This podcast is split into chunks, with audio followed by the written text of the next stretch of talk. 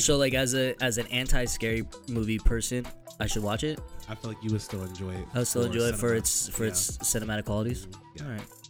Well, if you guys didn't know, um, I have a few guests with me on my podcast today. And uh, first, welcome to the Movie Bugle. Thank you for guys joining in. Um, you can actually catch me on my Instagram page at the Movie Bugle. I post movie reviews, anything that I'm interested in on there. And I wanted to talk about this movie because I know there's a lot of people who enjoy it. I really enjoyed it, but I wanted to bring some some guests with me on here. So first, I want to introduce my brother from another mother, Rich. How you doing, Rich? What's good? What's good? Happy to be here. Thank you so much. And then the other person I wanted to bring on, this is someone I actually love talking movies about because most of the time we have differences of opinions, but I actually really enjoy that. But someone that I care about a lot. A good friend of mine, Jester. How you doing, Jester? What's going on? Thank you. Hey, being- let's let's keep it real though. We have differences of opinion, but you have Marvel colored glasses when you watch movies. So So I don't think I have like Marvel colored glasses. I think that I just have a soft spot for Marvel. So, but I do. I am critical in certain movies. Like there's certain movies that I just don't like. That's fair. I mean, but you know, the glitz and the glam of Marvel movies sometimes bleed into other films, and I'm like, come on, Justin, these movies are not that good. but also like I, I feel like I I I'll give a pass for certain movies because I'm like it's just supposed to be like a popcorn flick. I don't take it that serious. That's fair. That's fair. And you know, one little thing with me, and uh, I'm out. You know, yeah, so you're just like I'm not gonna deal with it. But hey, this is how our conversations usually go. So yeah, I, yeah, I love absolutely. it. We always have good conversations when it comes to movies. But yeah, so that's why I wanted to bring you two on because I know you're passionate about this movie, and you know I haven't had Rich on this on my podcast in a while. So if you haven't seen Top Gun Maverick, it's okay. We're gonna talk about some things in the beginning, our overall impressions of the movie, and then I will let you guys know when I'm gonna get into spoiler territory. Um, I have some things to say about it. You know, mostly good. Actually, I don't know if I have anything bad to say. I just want to have a general conversation about it, but first impressions um, since jester you haven't been on the show before what was your overall impressions of top gun maverick Well, Justin, I know that you know, and I mean, the listeners don't know, but I am a very critical person when it comes to films. And it it doesn't pain me to say this because of the quality of the film, but I highly rate it. I mean, uh, it's an A plus for me. There's there's no denying that grade for me personally. Now, granted, I have an incredible bias towards Top Gun. It is one of my top movies of all time, as campy and as I, guess in hindsight maybe a little cheesy as it is now, as far as like the you know the patriotic you know recruitment pseudo mission that the Navy had in the movie itself when it originally released. However, uh, for me, uh, the film is is fantastic, and uh, yeah, I highly rate it. And you know, most people don't you know know me, so they don't know how important an A plus rating is when when it comes to me rating films. so I, I very very rarely give an A plus, and um, I feel like this will probably be the best film of the year. did you grow up watching top gun Yes. okay so that makes sense um, richard what about you what's your overall impressions of top gun maverick Um, first off, wait, how did you introduce him as what? jester Okay, so you were talking about how important the film is to you. Your nickname for your whole life, or for however long you've given yourself a nickname, is Jester. Where does that come from? Well, it comes from Top Gun, obviously. Okay. Well, I mean, so- maybe not so obvious, but yeah, I mean, For those that don't know, in the original 1986 version of Top Gun, Jester is one of the instructors at uh, the Top Gun flight school. And uh, it was a name that was bestowed upon me when I used to uh, play with my brother, like when we were having, you know, kid playtime. I could never be Maverick, or I didn't want to be Goose because Goose died. Uh, you know, I, I could never be Viper Hollywood. Um, the actor that portrays Jester in the original Top Gun is Michael Ironside. My government name is Michael, so that's how I was able to be Jester. And it didn't hurt that the one of the infamous quotes in the original Top Gun is "Woohoo, Jester's dead," and my brother loves saying that. So, Oh no. yes, sir. So That's I mean, morbid. it is a bit morbid, but I mean, you know, you know, that's that's just brotherly Well, the good competition, thing that right? that that statement was was in training, so Jester wasn't really dead, but Yeah, in, yeah, yeah. in training, Naturally, naturally. yeah. But um, okay, I just wanted them to understand where Jester came yeah, from. yeah, yeah. Yeah. Jester's a big part of my Um, life as so, Top Gun is. So yeah. it makes sense that Top Gun's a big part of your life. So for me, um, I actually probably hadn't watched the original one in its entirety um, until two days before I went to watch this one. How much had you had seen of the movie? Would you say like seventy five percent? Like It, here it there, wasn't pieces? enough for me to be like, oh, I remember everything in the plot line of the whole movie. Fair enough. and and so um but the thing is is that i had an affinity growing up for jets. Um so i had coloring books but also posters f15 f14 specifically uh or maybe the f15 by then by the time i was collecting because this movie was made in 1986 i was born in 1985 um and the numbers of the F fifteen, the F jets, as the years went on, as they progressed, they just add a number, and every time they make a new one. And so I think maybe by the time I was into jets, it was the F fifteen. But still, um, the jet life fascinated me. How fast the planes flew, um, also how the technology that went into them and the money that was spent on these jets. So I was about going fast. I had also cars for posters as well growing up. So I was just always into the jet, it- and I was kind of a nerd, like into the, like the science of like what made these jets fly. Um, so that's what put me on the radar for Top Gun. Honestly, I probably had Top Gun toys more so than than than watching the movie. That makes sense because Yeah. of the Jets. And so, um, yeah, but I watched the original uh, two days before watching this one, and I appreciated what it was for 1986 um, for the actors and just even what they did with the jet then in 1986 filming um, the movie. Um, and so with this one, I came out of the movie saying this was a classic movie. Classic. The good guy. Uh, no spoilers. Uh, classic. You're talking about the original or the new version? The new version. Um, it was just a classic movie. It was just a classic movie. A classic. Like it felt like it was good storytelling, and then on top of that, completely blown away by the technology of the planes they were flying and the way they filmed the planes that they were flying. Um, because I also, from previous research, understood how much practical stunts there were in this. Obviously, there's some CGI, but there's a lot of practical stunts, and I think uh, that amazes me um, that they could do that. So I think overall it's a great movie. Um, that's my.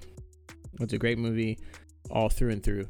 Um, the acting is way better than 1986, but I think in general, acting in 1986 versus now any movie in 1986 is going to feel a bit, uh, Dated. a bit dated and campy. Yeah. Exactly. Um, but uh, you know, they did a good job of like keeping some of the same music scores, but just updating the music scores. Yeah. Um, and uh, you know, definitely keeping to the theme of like this kind of like San Diego beachy like vibe because that's where Top Gun School is. And um, Actually, the So, yeah. the new school is actually in uh, Nevada. It used to be in, in San Diego. in this In- movie, in- in, in- the, in Del Mar, the, yeah. the, the, the Oh, the setting, setting, oh, the setting, the the- setting in this of the in this movie. film, yeah, Yeah, yeah, yeah. because the original was based there, so it wouldn't make any sense For for, them to for have sure. done the new version in Nevada. But Exactly. just for clarification, So I think at this table, because I think Justin and you probably say the same thing. Uh, the movie we give, we all give it a high rating. Oh, absolutely. Yeah, I think for me, like, I definitely enjoyed the movie. Um, I'm really big on spectacle and practical effects. And I think one thing that Tom Cruise is really good at is making sure there's as much practical effects in his movies as possible. Like, he's, I would say Tom Cruise is probably one of the last, like, typical or like old fashioned Hollywood, like, movie stars that we have. Like, and what I mean by that is, like, back in the day, there was there was actors and actresses that used to draw people out, and they- like even like directors. Like a anytime a, uh, Steven Spielberg would put out a movie, people would go because of the name Steven Spielberg. Um, I would say in like in new times, Christopher Nolan. It's the only one, You know, in my opinion. Um, I would I would say also Well, oh, I would say Jordan Peele as well. You know who's coming out too is uh, TT what what what oh Taika Waititi, Yeah, yeah, Ta- Taika- yeah. Waititi, yeah. So like this, But he's he's new on the scene as far as like going to see one of his movies Exactly. specifically because, Because he him, he yeah. did the movie regardless. And then at, at some point, probably like early 2000s, M Night Shyamalan as well. I mean, after success with uh, Sixth Sense, right? Yeah. So I would say Tom I would say yeah, Tom Cruise. So yeah, Tom Cruise is probably one of the like the last few like Hollywood movie stars where like no matter what it is, people are gonna go see it because it's him. And I think he takes that serious. Like I saw an article that said he goes and watch like movies like in theaters and he appreciates the movie going experience. And one thing that I wanted to like just talk to you guys about as well is this movie was pushed back so many times because of the pandemic and Tom Cruise wanted this movie to come out in theaters and after seeing it i understand why he wanted it to come out in theaters because this movie was made to be experienced on an imax screen or a dolby or like a 4k 4d theater. It wasn't made to be watched on your phone at home for the first time so like watching it like jester you saw it once before we saw it but like just watching it on that big imax screen like how was the spectacle of it for you Well, I think that it was necessary. Yeah. I mean, there's there's really no other way to say it than you just do yourself a disservice. Not only the movie, but you do do yourself a disservice. Like you're the enjoyment factor of seeing it in IMAX is is you know outstanding, right? So if you don't if you don't see it in that way, then I don't think you I don't think it's fair to you at all as a as a purveyor of entertainment, as someone Right. who's looking to escape for a little bit. yeah I mean, the whole point of going to movies is escape from your real world and put yourself in a different world, right? Right. So they built that world specifically for that screen, and that's a, an imperative aspect of this film. And I'm not going to say that it's going to be difficult to escape your world when you watch it, you know, when it eventually ends up on Paramount Plus, on streaming, or on DVD or whatever. It'll yeah, still be good. there's but more distractions It's different. there, and you can't really experience a movie like that, you know, for the first time. Like we were talking a little bit about, um, like A Quiet Place. Like so, for me, like one of the reasons why A Quiet Place works really well the first time I saw it is because I watched it in a theater that was super quiet, yeah. so you can feel the anticipation. Like our audience, for the most part, was really good. There was this one like idiot in there that kept like screaming at the screen, but for the most part, like having like a movie like that, like a blockbuster movie and enjoying it with other people adds to the like excitement of it, especially when you're like in the third act and stuff like that. So I I think it was meant to be seen in the screen. I'm glad he kept pushing it back and I'm glad he was adamant about that, watching it in theaters. Well, just as an example, I mean, look at uh, a movie like Tenet, where uh, Christopher Nolan didn't get his way, and it got put on streaming, and it didn't make as much money,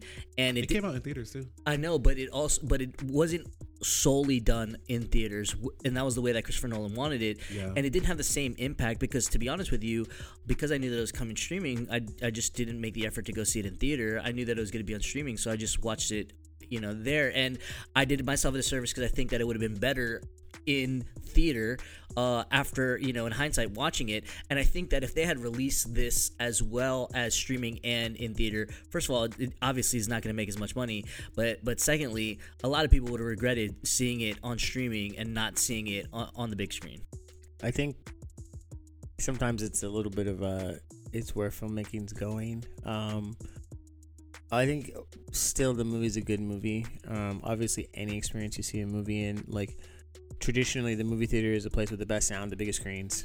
That's just traditionally what it is, and it, it's still gonna have a bigger screen in your house, right, and more speakers in your house. Uh, but some people could experience it at home, and I think they would still rate it as a good movie, right? And I don't Oh, think absolutely. I don't think um, there would actually be any regret. Like you know, you watch it, turn the volume up, and and uh, you know the way it was filmed is is uh, going to immerse you in the film. I think also some of the delays from the filmmaking is actually like uh, when they decided they wanted to make this movie. I was reading an article and it says that um, it took 15 months working with the U.S. Navy to figure out cameras that could be mounted in the cockpits that that um, met all of the safety guidelines to fly to fly to be in the air. So they, they you know whether that's weight or wiring or power or, or whatever it might be, and then they flew three planes to film from the outside of the planes, and they had to specialize. They build those cameras um, and get gimbals that were wind rated that could withstand the wind and, and the G forces. Um, and because they had regular plane, but they had jets, other jets that they used with cameras mounted on the outside of the jet, pointing at the jets the actors were in. And then they had to like the equipment, all of it was top of the line, all of it developed with the Navy for this, but also to make sure that the extra cameras weren't going to make the planes crash. And Sure. so Because that's something uh, you have to think about when you're in the air. If a so camera comes loose. so there's development. There's all this development that went into that, and I think that was some of the delays too because of what they wanted to do and how fast they wanted to go Yeah. and how many G's they wanted to push. I think I was also reading like these pilots were able to withstand up to eight G's. Um, the actors, like they they awesome. trained themselves to withstand, and so like, um, you know, then they need the camera equipment to to to also work and withstand it. So it's a lot of development when you see movies like this that things are created specifically to film the movie. Um, that also, you know, kind of crazy when you think about that. Like they made these things and these rigs and these housings and working with engineers to make a camera that can sit on a jet flying at like half to speed of sound. right and, and for that i appreciate that effort i think that just that adds on the extra weight for me of my enjoyment because of the practical effects because it's really easy to put someone in a built plane on a on a sound stage and do cgi and a green screen you know what i mean and you can spend three years on cgi and make it look real but i feel like the fact that it was actually done like they were actually flying those planes in the air just add a little bit more weight to the like the scenes and it makes them that much more enjoyable for me so There's no denying that practical effects is what makes the movie. If it was CGI, it would not be nearly as impactful as as it was. Yeah. And and I mean, going into it, when you know that it's all practical effects and you know that those actors are in those planes, it makes it that much more enjoyable for me. I mean, and maybe that's because I'm in that crossover of when before CGI was that imperative in making movies of this caliber, but also it shows that even in today's standard you can still make movies without as much CGI being CGI reliant and and focus more on practical effects because at the end of the day you know the human mind, you know and the human eye you know it, it, it takes a little bit of effort to trick it. And you know we can still pretty much identify when CGI is being used right now still. So I don't think the technology has gotten to the point where we could use or rely on CGI to trick us into thinking that a practical effect is CGI, if that makes sense. I feel like it depends. So, like you were talking about, like a Marvel lens before. So, I would say from a critical stand, like a critical eye for me is if you go back to Iron Man one, Right. his suit was half CGI, half practical effects. And whenever he was walking around and actually using the suit, that was CGI. But I feel like that CGI in Iron Man 1 was way better than any CGI that we got in like recent movies because he wasn't in the suit. He had like on a little chest breastplate thing and then everything else was CGI. So it's kind of like there are CGI that still looks amazing, that that looks really really good. That they took their time, but part of it is because of the practical effects in it. It's not just someone in front of a green screen and you can tell it's they're not there or like they're not in the suit or they're not in the plane. Well, and the other thing, obviously, is like as far as Marvel stuff is concerned, is like humans can't fly. You know what I'm saying? So Right. it's like, so you know that that's not a practical effect. It has to be CGI. Whereas you know people can fly a plane and planes can do these things. So it makes sense to you know make that practical. To that note, I think it goes into the planning of the filmmaking. So when you write the script or you look at the storyline to your note, if it is something that we know is fantastical anyways, then it's going to be fantastical, Yeah. right? And and and so just make that fantasy look real, right? Right. Um, Yeah. Where in this like Neo flying in, in Matrix uh, Resurrection, like yeah, obviously we know that it's not real, but it was still a not real. practical effect. I mean, he was still on wires and he still jumped from the buildings. yeah, you know what I'm saying? yeah. But what I'm saying is, is like, you know, we know and we expect that there is not the technology for a suit or Spider-Man or, or Iron Man and Yeah. nanotech to just emerge and Yeah. like, you can't One make day, that a practical effect, Yeah. right? Um, so it's like we know that we get it. the actual practical suits are much better now. Like Sure. when you see the actual physical Iron Man suit or you see the Spider Man suit, you're like, oh shit, it looks real, or, the Black Panther suit. Even on Hollywood Boulevard. because they put like the technology into what we do have for physical fabrics and those type of things and that, and, and that and the like but we know what those things do. We don't we're not there yet so it's fantastical so we get it. So our brains almost prepare ourselves already for it to be you know fantasy filmmaking. But in a situation where we know that these jets exist we know that they are this is a real it's set in now it's set in a time frame that is now um, then our brains appreciate getting real effects. Like we appreciate it. We, we're like oh okay that makes sense because there are pilots flying these jets right now you know? Um i don't know if we're to the spoiler part No, Yeah. we'll get there in a second. okay all right so i'll come back to that Well, actually, no, we could. and I'll ask a question that I just don't know the answer for. I haven't done the research yet, but um, it has to do with something that happens in the movie. So Well, I mean, we can jump there now. I mean, we pretty much set our overall impressions of the movie. Like, if you haven't seen Top Gun Maverick yet, we don't definitely want you to go watch it. We don't spoil anything in the movie, so pause the podcast right now, save it in your library, come back. We're moving into uh, spoiler territory right now. So, Richard, go ahead and ask your question. So speaking to effects, right? I don't know because I haven't researched it yet. So there's a part in the movie where the enemy jet does a maneuver in the sky, and Best my thing is that I've done a lot of research about the jets that the actors were in, um, but I haven't done a lot of research about the jets they were fighting, um, and so. I know that the actors were in the jets and the pilots were doing these maneuvers and pulling these G's and all of that, right? However, the I haven't done the research to see about the pilots that were potentially flying the enemy jets, or if the enemy jets were real, um, or if those were CGI. Um, because while I know that the jets can do certain maneuvers and there's ability of the types of jets to do it, and maybe I'll just Google it right now.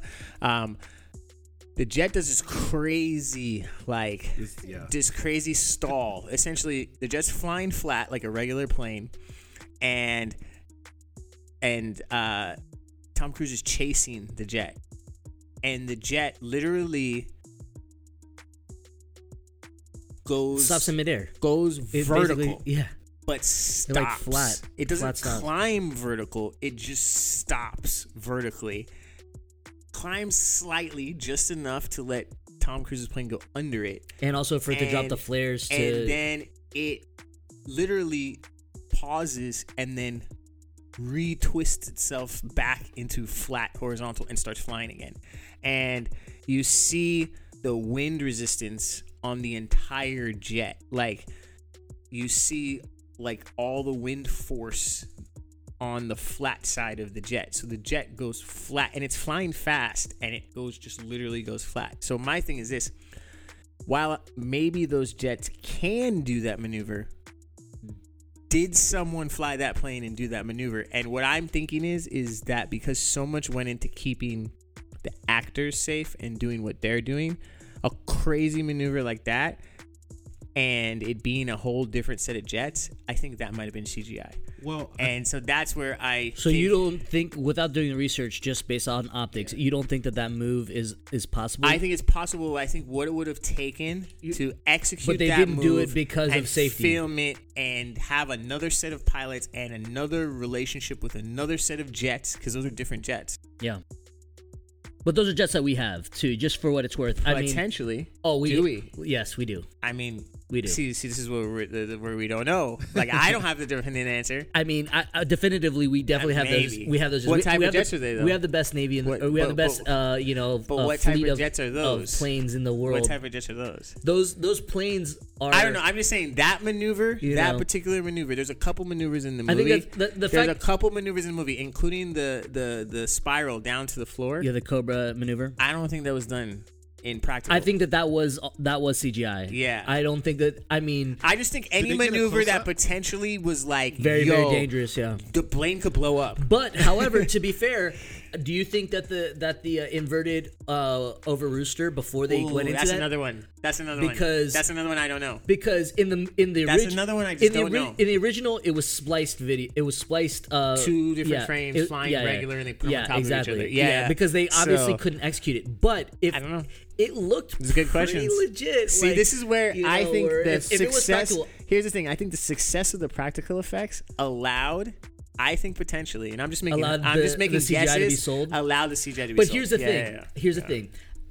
And here's where I don't I don't think that the invert was CGI and this is why. How many pilots in the Navy have been trying that move ever since the original Top Gun came out? Like let's be honest. That I don't know. Those planes are really expensive. You can't just like go out here and just like, yo, let me try this move. The plane- Perhaps, the but plane it's been- costs forty million it's been dollars. 35 and years. it's your life. It's the, it's been 35 years since the original. I I have no doubt, and this is obviously purely conjecture, but I have no doubt in my mind that those pilots have tried that move because that move is quintessential Top Gun. You know, that's the move that everybody remembers from that film is the inverted middle finger, right? So of course, if you're in Top Gun now or have been in the last 35 years, surely you've tried to do that inverted, you know, overhead, you know, move. And I don't know how close because obviously the, in the original they weren't close at all. In fact, they were, you know, hundreds of yards away from each other. But I, I, I think that the technology has allowed, uh, you know, and also the, the skill and quality of pilots has allowed for them to be able to execute that move. Now, the other moves that you talk about, like the Cobra Dive, I don't know. I don't know if that's possible. If, it is, I'm sure it's remarkably dangerous. Um, I think that, in my opinion, is the most dangerous stunt in the movie. If that were a real, if that were a real maneuver, but the, I think that the stall is definitely a possible maneuver. It may have been CGI, and I agree with you that perhaps they, if they did do it as CGI, it was purely for the safety. I think it's a, it's a legitimate move. I don't think that Tom Cruise would have made Top Gun and put in a, a fake move or an impossible flight move that that can't be executed by by a plane Right. in modern day because he knows people's going to try to duplicate it. So I'll I'll say this. or call it out as being fake. Right. So I'll I'll say this. I feel like some of the moves they they could be CGI, but also like so. For example, so when you were talking about when the enemy, uh, enemy did the like the stall when he went vertical and stuff, was there any close ups in that? Just of the plane itself was full So frame. that could have been something, and also the enemy could have been a professional pilot. They Wait, never they- showed their face. no, what I'm saying is you're saying that when the plane did the stall, yeah, no, they were all. It was it was always um. it was the camera was back. it was far away shots. so the I plane. feel like so also the one good thing about like you know technology is you can also digitally take out people in a frame. So when the inverted thing happened, that could have happened, and there could have been professional people flying the plane, but you can digitally take them out. sure. Oh no, So- no, no, no. I mean, yeah, that- there's that- that- always yeah, that definitely but, happened. but everybody was every plane was being flown by a professional pilot. Yeah, so Yeah, so yeah. that's what I'm saying. So but so even those situations like with the what's the, the Cobra dive, yeah, that was shot so I think the camera was so far back that that could have been real. That's fair. because to your point as well like if they're gonna do that maneuver in this movie you i'm pretty sure now someone in the navy is gonna try to do that mm, Well, sure, but also, are is is that move so dangerous that they're not even going to let anybody in the Navy do that at all because it's so dangerous?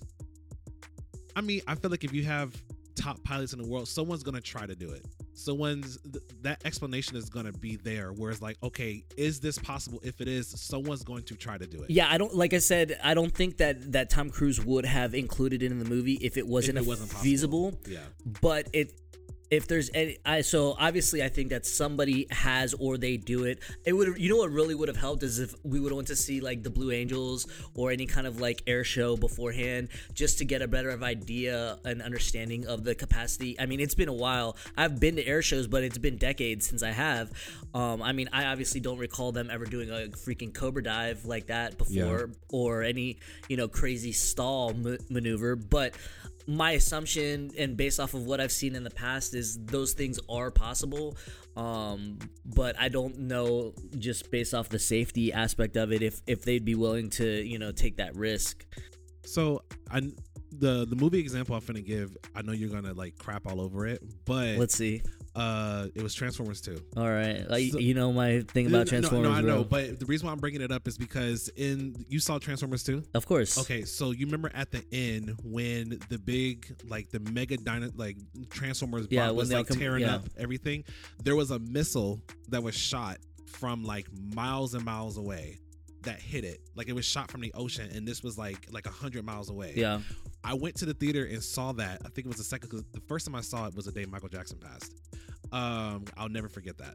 The second time I saw it, I went to the theater with someone who was in the military, and he was like, "They actually have a gun that can do that." Yeah, that's possible. So it just, I'm just bringing that up, just bringing it back to the fact that certain things are put into movies where, especially with military or anything like that, like no, that's not possible, and they put that in a movie because they have the technology to do that. So I think that's Well, even in this movie, when they shot all the missiles to blow up the the airstrip, the enemy airstrip, that w- those were shot from miles and miles away Yeah. from the from the from the airship Yeah. to the to the um to the runway of Yeah. the of the enemies. that so was dope. Just like that whole frame of like them flying out and then all the missiles flying come- over oh, them. yeah. Oh yeah, that was. really imagine dope. being in that situation in the military and just seeing all these bombs like flying over you to their target. You Yeah. know, just that just that whole idea is is crazy to me. But yeah, the, the, those those are all things that are all possible. Right. So yeah, like listen, I don't think that Tom Cruise would have included anything in this movie that wasn't possible or theoretical um in you know as far as you know the capacity of the planes the you know the dogfighting and whatnot and obviously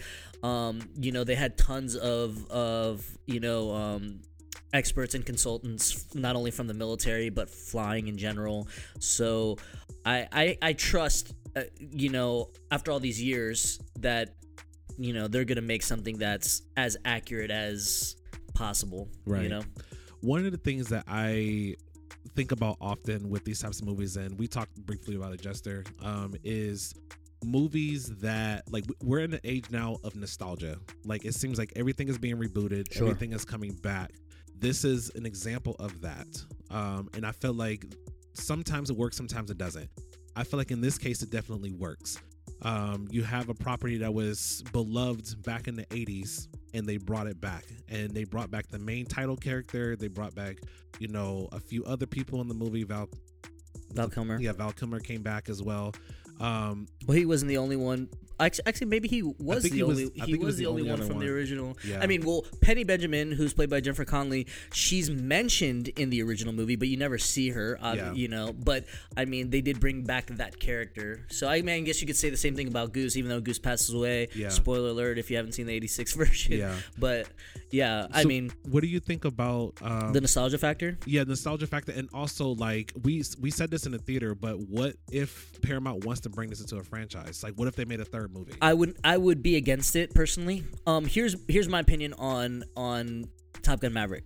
I think that that the original Top Gun, um, and if you remember, it was I think it was right after Tom Cruise made the movie Days of Thunder. I don't know if it, Days of Thunder came before or after, and I don't know if you've ever seen it. It's actually a pretty good movie, and I'm not a NASCAR fan, but it's very, very good in, uh, as far as like the intensity level of like driving a NASCAR, I guess, right? it came after days of thunder came out in 1990 and this one came out in 1986 Okay, so there you go, perfect. So Days of Thunder and and and Top Gun for me were two of the action movies that really started uh, Tom Cruise on this path of just being a action uh, movie star, and and this is to expand about uh, Tom Cruise being the last movie star. I think I would want to expand that and say he's the last action movie star because he's he's basically a grandpa and he's out there still doing as many stunts as he can. So um, I still think you know someone like Tom Hanks is still uh, you know counts as a true movie star, but not as Yeah. as an action star like like Tom Cruise is. Anyways, I I say that because um, Top Gun for me, Top Gun Maverick for me is the movie that. Tom Cruise would have wanted to make in 1986, but never had the capacity to, or even after Top Gun originally came out and when he did, you know, Days of Thunder. I mean, there's so much technology that can be implemented 35 years later from Top Gun, and a lot of people don't know this, but there's a lot of movie magic in Top Gun, the original, I mean they they had very minimal use uh, of of the of the planes that were using that they were using from the Navy. They only fired one missile. I mean, if you look at some of the shots and you really like pay attention, it's just the same shot shot by different cameras, you know, and they just did a lot of editing magic, you know, to make it work. Uh, so at the end of the day, they really didn't have as much access to planes and technology. I mean, most of the shots.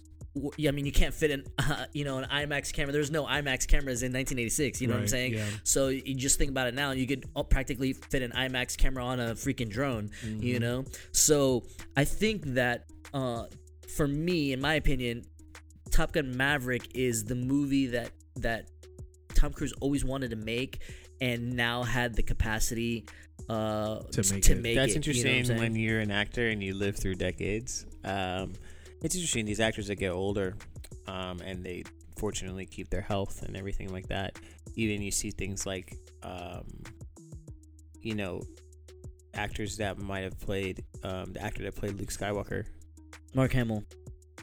What set was like when he first played Luke versus what set was like on the last movie that he was in. Those are the You know? conversations I would Like, love to have with you those know, actors. Like, you know, like they have literally like the same way that in our lives we've seen technology change. You know, um, Well, Alfred Molina, you know, um, Alfred they- Molina said that for playing Doc Ock. He said that it was it's easier playing Doc Ock now than it was playing it back in. well, because he probably had to have these imaginary references uh, for the arms. Well, no, back so Um, back then they had puppets, and so well, they had oh, four yeah, people was, like, managing separate, the, the arms on him. Were now like there was, I don't think they used puppets. Like obviously it was more CGI this time, Right. But back in the day, it was harder to move stuff around uh, because of that. So he talked about and the that. time disparity isn't even as much as It's someone not well, like Luke technology- Skywalker it's 'cause or, or techno- Tom Cruise. Technology has advanced exponentially. Like Sure. every Yeah. every ten years, it advances faster, and so, um, you know, that's crazy. But then not every actor gets that opportunity, right? Um, look at you know, I didn't realize Val Kilmer's struggles, um, real in real life, um, but. You know, I, I not every actor ages in the same way. Sure. either. And like I remember, there's an article they asked the original, the actress that played the, Yeah, Kelly uh, the love interest in the first one, why she wasn't in this one, and she literally said, "Because I'm old and I'm fat Yeah. and I'm I look age appropriate, right?" And so And there's like- nothing wrong with that. no, but I she mean, was just honest. She was just honest with this is how she aged. Yeah, this is and, life, And you know? Tom Cruise, like, I do think they put some makeup on him to make because you know he's. I mean, but he also has like midi-chlorians in him as well, or some shit to keep him looking that young. You know, Um, something, bro. But uh, but yeah, so I think uh, it's interesting to see him be able to to to like, you know, make a movie that you wanted to do things in the past. Because I was reading also like the amount of flight hours that Tom Cruise has, he basically can fly anything. yeah, Like he he's a, he's a very skilled pilot. Um, and he has trained at certain G's, like he can handle them, and um, and so he's literally since the making of this movie when he was 23, he's like dedicated his life to like he, this, he found a hobby that he loved, which Yeah. is flying planes, and um, and he can do it really well. Um, so that's interesting when your work becomes like. Like if Tom Cruise wasn't an actor, he I don't know, maybe he'd probably be a pilot. Yeah. Yeah. you know what I mean? Like when random question, but when space shuttles take off, how what how fast are they going? Like what Mach? Because I'm just thinking about in the beginning of the movie that that aircraft that he was on, he went over ten. So 10. I was just looking Yeah, at the Mach Mach 10 and like the realism behind that. There's little fictional stuff in that for drama. Um, I think I forgot what it is. We'd probably have to Google it real quick. But Because it- when he the was the flying it, it rockets looked like when was a rocket. rockets take off, I don't know. They might break the sound barrier. yeah, they definitely but, do. They 100 percent do. um, But when know, they come back in, they break the sound barrier for sure. Yeah, Yeah, well, on on on uh, when they take off, um, I'm not hundred percent sure, but either way, the the I was looking into it, and there, you know, basically some of this movie is is is is is is, Mach 25 is fictional. Um, from NASA. Oh really? yeah.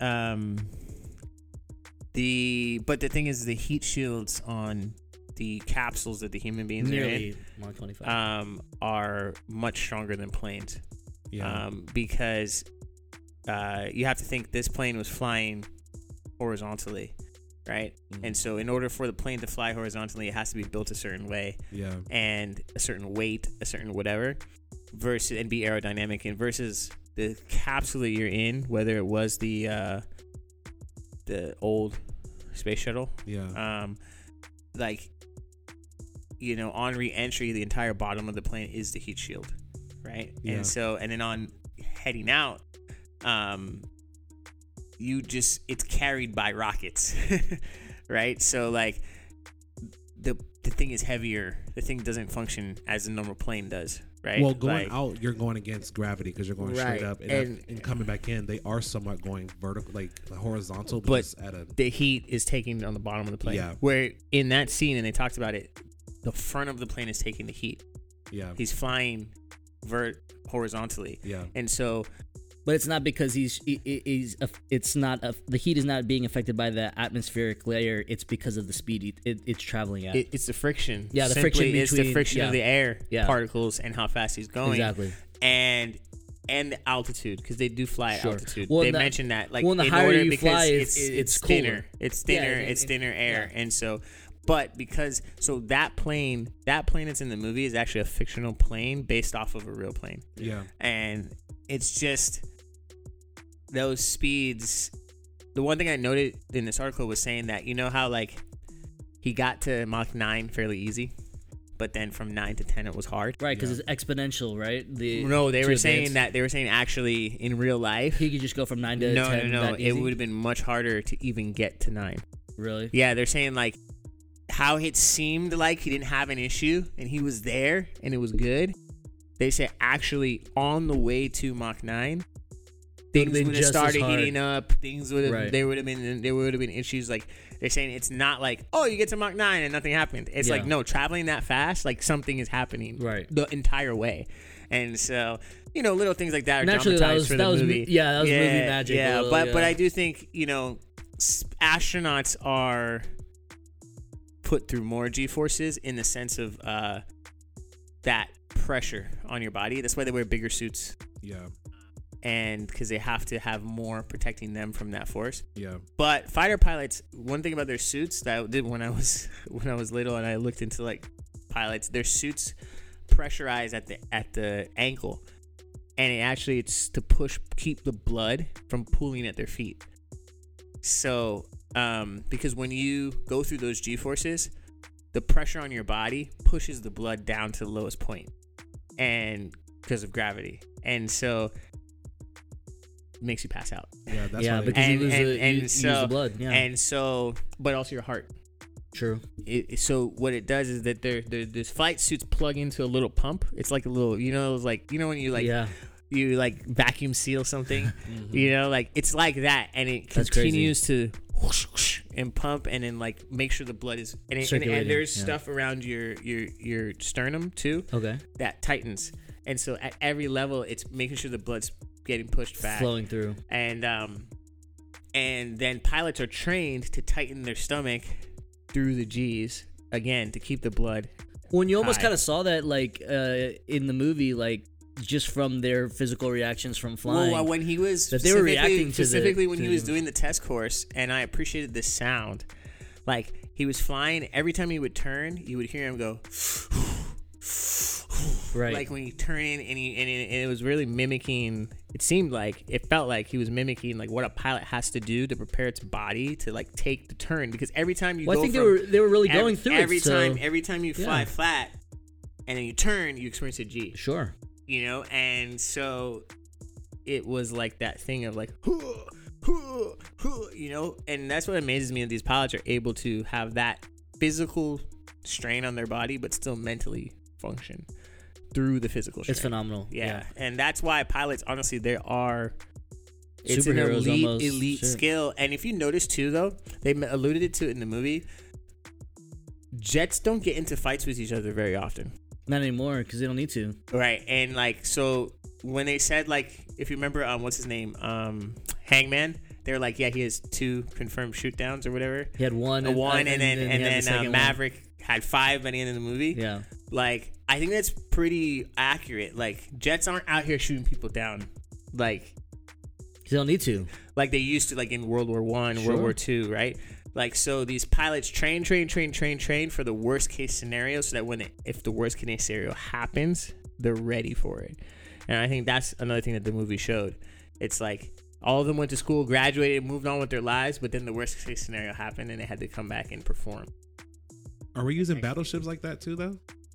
What do you mean? Like for the Navy, Well, like using them in what capacity? in like, because you saying like like planes are not shooting each other down, so like are like ships shooting at each other like that as well? yes, Um, not unless they're in. they're not doing it now. Yeah, No, they're not in no. combat. A But lot do of they have the this- capacity to do that a if we're lot in a of war this situation? is- yeah. No, I, I know they have the capacity, Yeah, but yeah. like in like a because I, I would say like the, the probably the um the branch of the military that's probably active more is just regular like army. You know, like they're Yeah, men out 'cause they- there like if, whatever. If the but- U.S. was engaged in any kind of combat right now, those those missiles would be launched from uh, battleships. so they'll like- utilize the battleships Yes. before they utilize the the air force in the in their planes. it would be it would be both. Well, you, if you notice, a lot of these jet flights and the dogfighting is intimidation.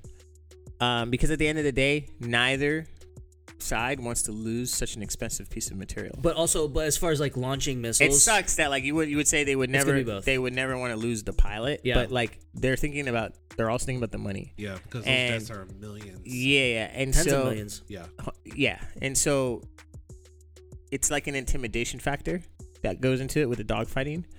Like, are you gonna give up or not? Right? yeah, and and and the locking of the missile, right? That move that after you're locked, you actually push. That's like the next step. That's like, oh shit, you're about this, yeah. right? And and so, which they went into this mission in the movie knowing that these guys were going to be hostile, and so if you did get locked, you were gonna.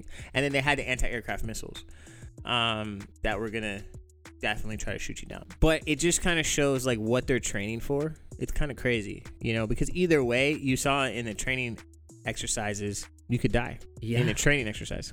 Yeah, that's You what know? happened to uh, Goose. Yeah, but even and in, in this film, there was a lot of close calls. Yeah, you know? So I don't know if you know this about uh, about Goose, and and it, this is actually kind of interesting. When when the Navy became involved with the first movie, uh, the they that the plane was originally supposed to be shot down in the script, right? But they or in some capacity, it wasn't supposed to be you know uh, an issue with the plane, but uh, because they needed Goose to die in some way to advance the plot line. And the Navy said no. They're like, we don't want our uh, any kind of like video footage showing our planes getting shot down. So you guys need to figure out a different way. And that is why Goose died in the malfunction of the ejection into the canopy. Th- He died in that manner because the Navy said, no, we don't want you to shoot down one of our planes in your movie. Um, so was it like um like the way the Navy would be projected? yes, they didn't want to be So- portrayed I think that that was way. that was probably the consensus in 1986. Because if you notice, yeah. spoiler alert again, we warned everybody. Hello, spoiler, giving you the chance. again, spoiler.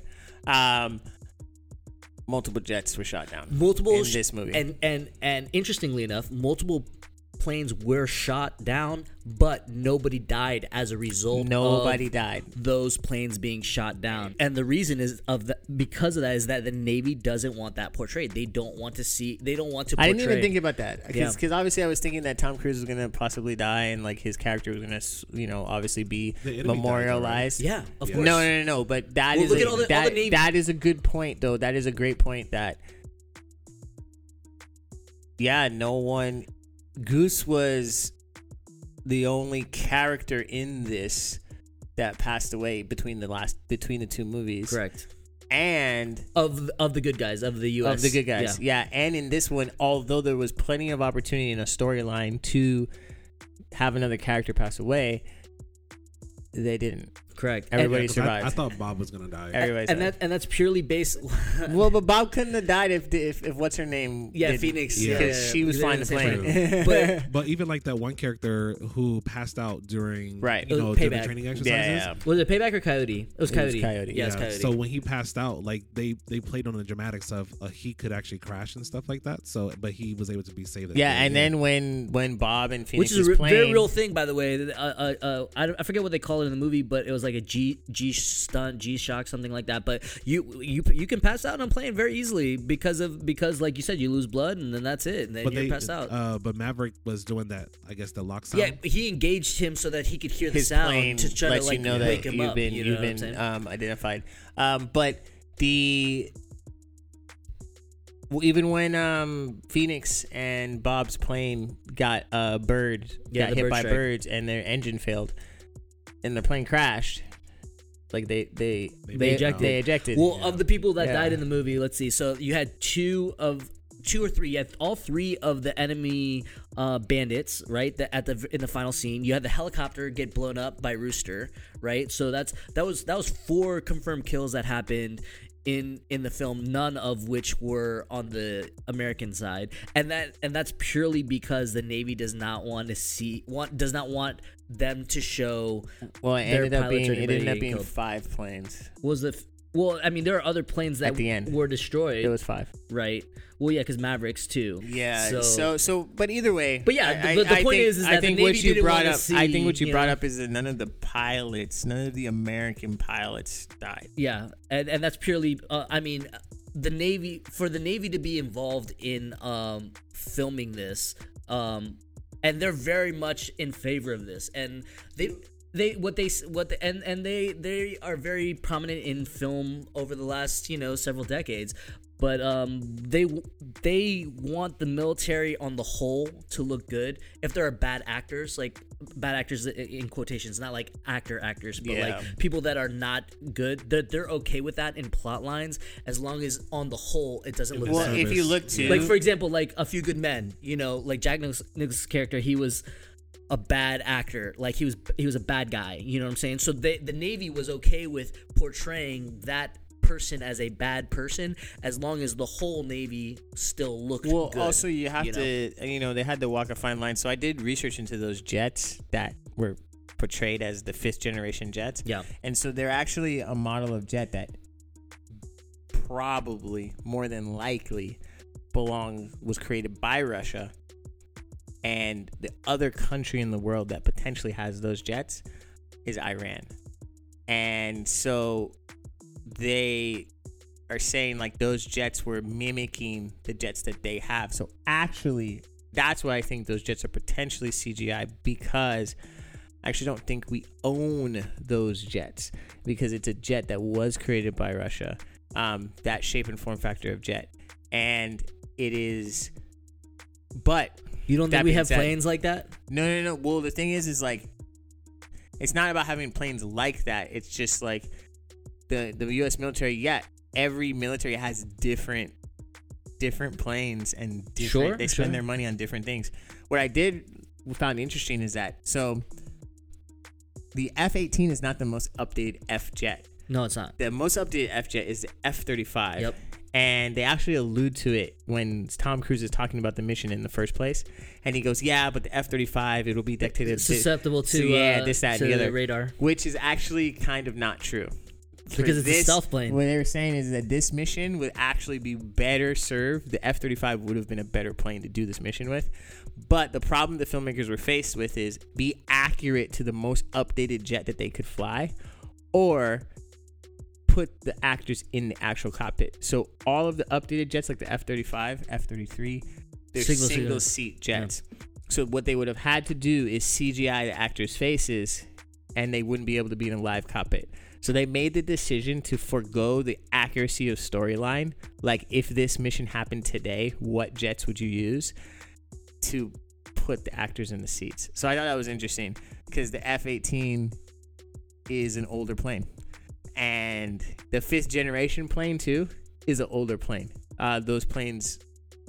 The With plane it's based off Mhm. of uh, the first time it flew was in 2010. Well, let, let's So- can we talk about a little bit about the plot line because I think for me that was really very interesting. Like the mission that they went on, um, just on a story basis. Like, do you think that there's any like realism of the potential for a uranium factory, whatever, to be in this like crazy canyon? you know, hidden absolutely. military base in Yeah. a, surrounded by all these surface to air missiles I think so. with two mountains that you have to do a you know deep climb through Yeah. and So- get in. I think so. Like- I I think maybe because obviously they posed the mission as top secret, right? So it's not something that they would have uh, broadcast to the public, Yeah. right? It's not a strike that we would even know about.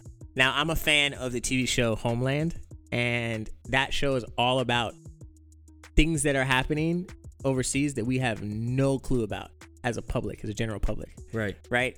Like airstrikes and all kinds of different things. Now that show deals with unmanned drones doing airstrikes, which I think is happening a lot more than manned aircraft. Um, but I think that there's a little bit of like dramatization. It felt like being in that canyon felt a little bit 007 James Bond Mission Impossible type to me. Like, all right, the enemy like hid their their secret mean, it's a factory pretty- in a mountain. it's a pretty I James just, like, Bondy yeah, type, even like- like, the even like the computer rendering of it all. Yeah. I'm like. Yeah, when they were showing the plane, like this is how you have to do the Yeah, mission. You have to go above this one. You have to hit it, hit hit this, you know, Yeah. ventilation shaft, and then pull straight back up out it of felt, this. It did that part did feel a little bit, you know. I was like, man, like, somebody needs to agent, give like, props to the location yeah, scout to yeah. find a you know a little you know spot like that because that was pretty pretty you know intense as far as like you know feasibility, but uh, possible. Who knows, bro? I mean, Do you think that they did that because, like, if you think about, like, okay, so this movie was made somewhat like how the original Top Gun was made. So I feel like this type of plot line would have been done with the original, like, Top Gun, just because of. Like we've advanced with technology now, so realistically, just going back to what you guys were talking about before, like realistically, like they have different planes that can like do those types of missions. But because of for the movie's sake, do you think they did that because of I, drama? I think or I think I think the enemy was dramatized a bit. Is what I'm saying. Like I think well, we never evil- really knew about. No, no, but they had to give you like an evil mastermind of some sort, even if it's not one single evil mastermind. Do you see what I'm saying? Like, But I think the With- evil, the evil mastermind in this movie was not even the quote unquote character of the of the enemy. It was the difficulty of, the, mission. Yeah, I think. Well, that that's what I'm saying. Like, like, like, y- you know, in like 007 and James and in, in, in Mission Impossible, there's like a person that's orchestrating this crazy evil plot, and he inside of a vault. Like, look at the last 007. Did you guys both see the last 007? No, No, What? no. I don't think I've seen 007. the last one I saw was? Skyfall. So You did not No, see I haven't seen No Time to Daniel Die yet, no. just like retirement to not this yet. whole thing? No, I'm waiting for that to come to streaming. So I can't even spoil it for you guys. I know, it's embarrassing. My God. Kick us off this podcast. but, I, but, Ah. but, so but bad. any any type of movie, though, Anyway, like, it's so always like, gonna be this. there's really always a big, layer. There's always a secret Sure, laboratory. sure, sure. sure. But do you think? But do you think that the you influence? know? But but there wasn't anything like that in this movie. I don't think. I think there could have been more of an influence onto how bad the quote unquote enemy was versus how difficult the mission what, was. what I'm because that's is what that the, the, the idea of how close this uranium factory was to a secret layer or a secret hideaway. That's what I'm saying. That part I feel was dramatized for me. Like, like it felt like it did. It felt like some mastermind. You know what I mean? Sure. Formulated, putting this factory down Absolutely. in this shaft. Doctor Evil. You, that's what I'm saying. Yeah. Even there was Evil. no Doctor Evil. There was you no know what I'm saying? Evil. Like, but do you that's- think that that would have improved the movie if there was a Doctor Evil? No, it wouldn't have character? improved it. But what I'm saying know is, I'm if it was, if they kept it more, I think more to reality of like where this this uranium factory was, Mhm. it wouldn't have been as exciting. Is what I'm saying. Yeah, That's what I'm saying. They would have flown unmanned drones to yeah. do That's the strike. I think Sure. that's what. That's what I'm I saying. think that's, That's what it what is. I'm Like if, if it was a real mission today, like maybe it wouldn't have been as like dramatic as it was. But I feel like there wouldn't be a Top Gun movie because they would have sent unmanned drones to go get Well, it. you would it have been, you, you would have to make it the, the difficulty level of of the mission was such that, so that- your question was, do we think a uranium factory exists in between a mountain in real life? yeah No. I don't think that actual factor, but I do think stuff like that does exist. like close close enough like parallel enough to something like that. yeah, I, I think so. I I'm- think so I'm- too. I'm a I really do. skeptical. I I think, think so so. too. I'm a little I skeptical. think so too. Yeah, I, I feel like we see enough stuff. That was like- such a good mission. Like there, there, there's some truth gonna- rooted in that was- idea. No, but look, that what they I did don't think was that it was exactly, that no, wait, wait, James you're gonna, Bondy. you're gonna appreciate this. What they did was exactly the scene where they hit the bullseye was exactly shooting down the Death Star. It was the exact You're right. same You're right. thing. That's what I, I did not. I, I. You're right, and I didn't like that aspect of it because I was like, it was almost wait a second, the I've same way. I've seen this before. Luke, use the force. and it was like they had a small opening to get inside. Yeah. There was a small opening. No, you're had to shoot it twice. Like, They they had had to to shoot the opening there, once, and, and then they had to shoot another there, one. Yeah, they yeah, had yeah. to fly through this narrow canyon. You know what I mean? Like it, it was. I was like, all right, these are star. These are X Men Yeah, fighters. so we were just missing know? Darth Vader. That's all we were missing is Vader. No, you're right. 100%. Listen, I agree with you, and that's a very astute observation. It was very Death Star esque. I agree with you 100%. And on that note, maybe I'm showing my bias here. I mean, we're all Star Wars fans, I would assume at this point, right? So, like, you're right. It was very Star Wars esque in that regard. But do I think that something like that ha- has the potential to exist in real life? If not, they I did a really good job for me. Say, I guess you could say it could exist You know? in that way. I just think, man, like these evil masterminds They're are good, like bro. scouring the earth to find these crevices and mountains to build their uranium plutonium factories. I guess maybe. I, It's I guess they're possible. spending that much Hey, time. listen, to if do we're hiding Transformers underneath the Hoover Dam, then I God. can see that, uh, you know, I, we can definitely, you know, find a crevice in the middle of a mountain somewhere. You I know? mean, hey, they had to go to space in the last Fast and Furious. bro, let's movie, not even so- start that, bro. Oh my God. No, gosh. but I, I do think that stuff like that can exist. I mean, obviously, it's not going to be on our radar, but yeah, I feel like it was dramatized for the movie because Sure. I feel like in a realistic situation, they wouldn't have to have send pilot they went four planes into that type of situation. It would have been like a unmanned drone, Well, who or knows? or that other like plane you guys were talking about, like the the thirty five one. yeah, yeah, F yeah, thirty 35. five. They would have sent that. That would have been a realistic situation. But for the sake of this movie, the enemy was the actual mission itself. It was being Yes. able to do that, Which I liked. I liked and they that. had to find something to actually put them in that situation when they had to do the mission. So I think, yeah, it was dramatized, but I mean, I was on the edge of my seat the entire. I, no, for sure. like I was It- I on. still say that's my- why I say it's a classic movie for me. Yeah. it's a classic movie because all those pieces are classic. Right. like those pieces are the dramatization level and the realism level. That's classic movie to me, right? Like it's like. It didn't take us too far one way or the other. Right. Versus like I'll give simple- you it was a I'll give you an plot line. example of a movie that's like not classic. Any movie that at the end has like this weird, crazy twist that either demoralizes you as a viewer or demoralizes one of the main characters, right? And so we all know the, cla the one of the most class one of the most notorious movies for that is Seven. Right? Have you seen Seven, Justin? I have, but it's Yeah. been such a long. So basically, you think they win. And they Yeah. kind of won, kind of.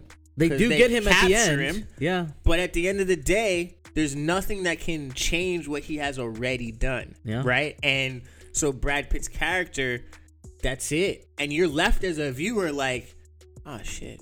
Did he Like- really win? Because Like, yeah, and now you're contemplating the psychology of Yeah. humanity and all of this other things, you know what I mean? And that's like a deeper for me, that's not classic movie. That's more so taking filmmaking to another level with like the the screenplay and like wanting to leave some type of feeling with the viewer. And like when I walked out of this one, I was just like, oh shit, dope, hey, like we won. Yeah. That's awesome.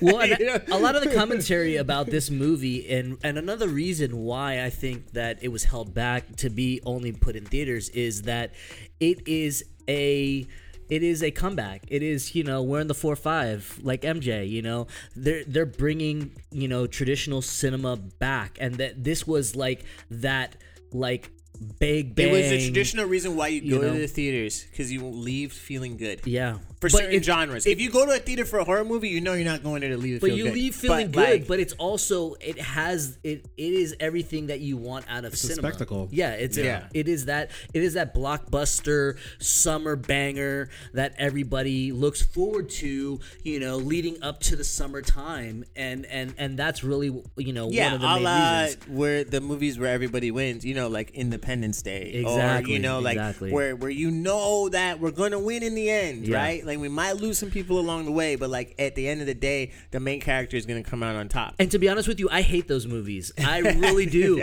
Like because it's like watching a Lifetime movie. Like you already know, like that the dude is gonna end up with the girl, and then that's gonna be that. Oh, Any kind of like romantic. But movie, if you were honest with each other, that's how this movie ends. It is. It is. But and, and this is one of the and for whatever reason, they, it's I'm okay with it, and I'm okay with it because the the film was done so well. Like it's kind of like here's a, another good example where like you don't win at the end. Rocky is a, a, a perfect example. Rocky doesn't win, right? But you still love the movie. Here another example. Rudy. Rudy. Just barely gets into the game and makes one tackle. You know what I'm saying? But there's this you know, like that's those movies have this like it still feel good. the character feel-good development, Yeah. the character uh, rises above in whatever their character flaws are. Yeah. they grow. Right. There's growth, But it's not a There's, quintessential like like everybody wins at the end kind of vibe. You know what I'm saying? Whereas in this, the everybody wins in the U.S. Okay, the the military lost a Spoiler couple planes. again if you guys didn't get it.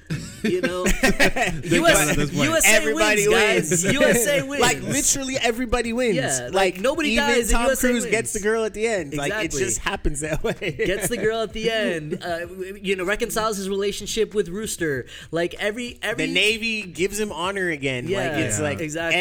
Everything goes great. But I think I think that's necessary though. I feel like you know, especially in the time that we've been in these last couple of years, there's been so much like drama and stuff. Like you know, I feel like having just a good feel good movie where everyone wins in the end. I think that I think that's the reason why it's okay. Like it's okay to have that. The, the plot was very simple.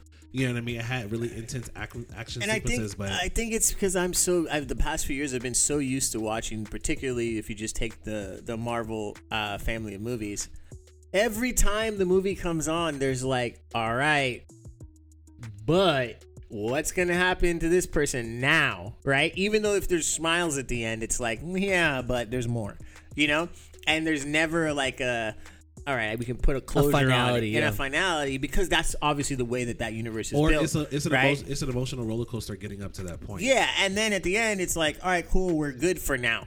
Yeah. For now, you know what I this mean? one was Yeah. it ended and ev- all was well at the end. Yeah, Like, yeah. it was You're like, great, awesome, like we're good. Well, and then this kind of goes back to your whole question of if they should continue the storyline of Maverick, uh, or of, of Top Gun Maverick after this film, because it it will undoubtedly be very successful in the block eh, in the box office, and the higher ups will say, "Yo, if we made money off of this movie, we could probably make more money doing another version of this movie." Right. But is there a necessity for it? And in my opinion, there is no necessity for it. You don't need another movie, but could one be done? Sure. It could, but, But- at the same time, I think it took 36, 36 years for the movie to have relevance because of the weight of that distance between the movies. We talked about the upgrading technology, the upgrading filmmaking, Acting. the fact the upgrading acting. Like, that's why this movie is good. Absolutely. I think that holds a heavy weight to it. for us And- as the viewer. No, but for everyone, you think too. even out, Yeah, even for the yeah. people that only care about the money, that they care about Ex- the 36 year gap no, no, as an but, impact but I and think what I, makes the movie I, so good? I like to think that there are pure people intent with filmmaking intentions. Some. Man, I like to hope so. I Some. feel like that's a little I naive. feel like there's but some I hope there. The you know? people, Um, the people directly involved, yes. That I made feel this like, movie for I feel like sure. the executives at Bruckheimer, Paramount, you no, know? the executives at Paramount is going to see that this movie it probably has a potentially to make 150 million dollars opening weekend, and then if it But gets they're- close to a billion dollars, why not make? But another what, what movie? I'm Yeah. saying is, is the reason why it has that potential is solely because everybody that has some relevance to the first movie is still alive. Yeah. And and we've all grown up. Yeah. And we've all grown up with technology as well. like and progressed in our lives. So this is one of those I think once in a lifetime happenings where you can take a story like this and rehash it 36 years later. Because imagine what is this story 36 years from now? Right. We what? what? Let's let's hope we're still all It's alive. Star Wars. and there hasn't been. Uh, it's you know, what I mean? Yeah, sure. If you're trying to do a real movie, Yeah. like or whatever, who and God, like where are we gonna be 36 Space years from Force, now? bro. You know, Space Force. You know, so I think they wouldn't. It would be a waste of effort in a sense because of how much effort this movie took. I do think they they look at those executives do look at is the juice worth the squeeze, and I think this juice was worth the squeeze this time. Right. And I just don't think like it would be worth the squeeze. well, how many other Yeah. uranium hidden factories and mountains are they gonna find? And I'm sure, Yeah. and I'm sure Tom Cruise has some say Ha- without if a this doubt. can do it again. And like, as long yeah, as no, he's he He alive, do it.